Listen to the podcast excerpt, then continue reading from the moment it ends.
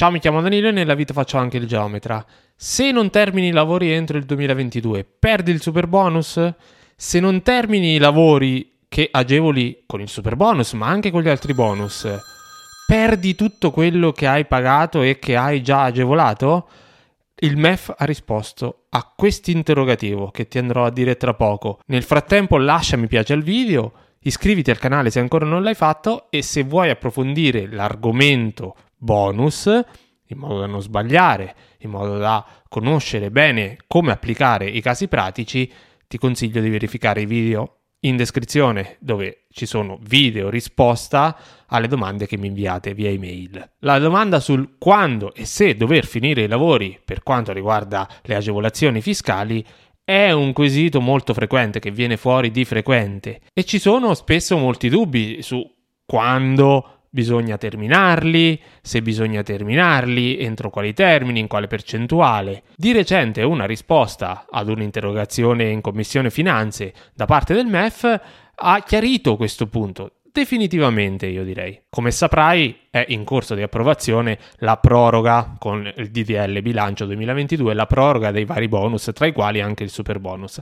Attualmente, però, le scadenze sono al 30 giugno 2022 per le unifamiliari, 31 dicembre 2022 per i condomini. In mezzo ci sono gli edifici di unica proprietà composti da 2 a 4 unità che hanno la scadenza al 30 giugno o al 31 dicembre se superano, se raggiungono almeno il 60% dei lavori a giugno. Con la bozza in corso di approvazione, le scadenze verranno portate per le unifamiliari al 31 dicembre 2022 solo se le pratiche sono state presentate prima entro il 30 settembre per tutti, quindi, e solo per chi ha un ISE non superiore a 30.000 euro e per la prima abitazione per chi non ha ancora presentato le pratiche. Quindi fino al 30 giugno tutte le unifamiliari hanno la possibilità di usufruire del super bonus. Dovesse essere così approvata la legge di bilancio 2022 verrà spostata al 31 dicembre 2022, mentre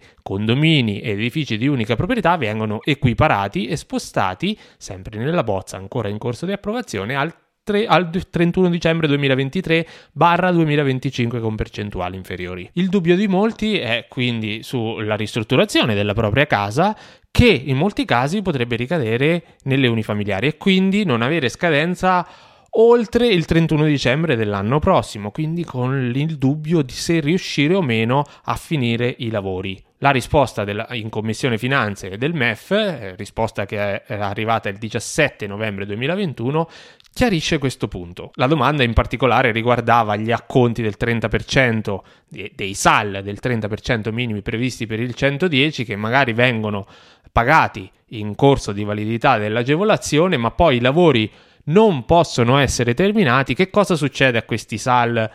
dei quali magari già si è usufruito mediante cessione o sconto o in fruizione diretta, che cosa succede si perdono tutti se non si terminano i lavori in tempo o non si terminano i lavori, oppure si perdono solo quelle spese che vengono fruite fuori dall'agevolazione? La prima risposta è che non conta quando vengono terminati i lavori. Questo è chiaro, l'ho ripetuto anche in molti video, non conta quando vengono terminati. Significa che anche dovesse scadere il super bonus e sono in corso i lavori, questi possono essere terminati anche dopo la scadenza.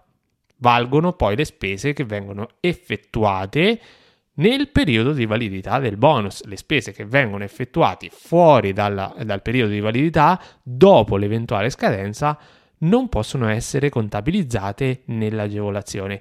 Ma questo non vuol dire che i lavori devono essere terminati prima che scada l'agevolazione possono essere terminati dopo. Cessione e sconto si riferiscono per esempio al SAL 30% che deve essere maturato all'interno del periodo di validità del bonus. Come ad esempio adesso sta succedendo a fine 2021, c'è il dubbio di come considerare il SAL 30%.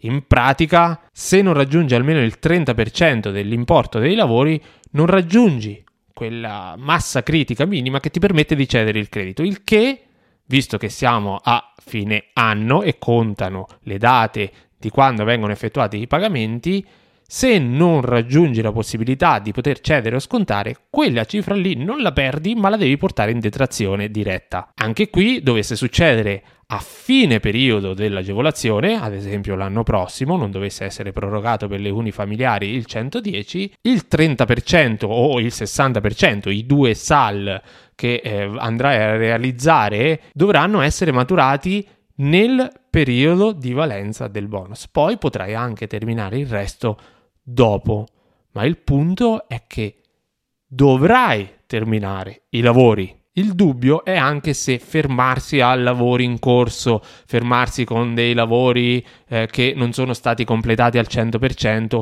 e agevolare comunque le spese fin lì. Di solito ehm, la, l'esempio classico è la struttura agevolata con il sisma bonus che raggiunge il massimale e non terminare l'abitazione ma fermarsi allo stato grezzo visto che comunque il collaudo statico c'è e, e ci siamo con le spese sostenute per quanto riguarda il sisma bonus. La domanda tipica è mi posso fermare qui e quindi poter agevolare le spese senza dover necessariamente portare a chiusura i lavori, agibilità, eccetera, eccetera. Il MEF è stato categorico da questo punto di vista. È obbligatorio terminare i lavori. Non conta quando puoi terminarli prima del periodo di scadenza, dopo il periodo di scadenza, non è importante. L'importante è che vengano terminati nell'ambito delle normative urbanistiche che li regolano. E questo l'ho aggiunto io. Sono le norme urbanistiche che determinano quanto dura un lavoro edilizio.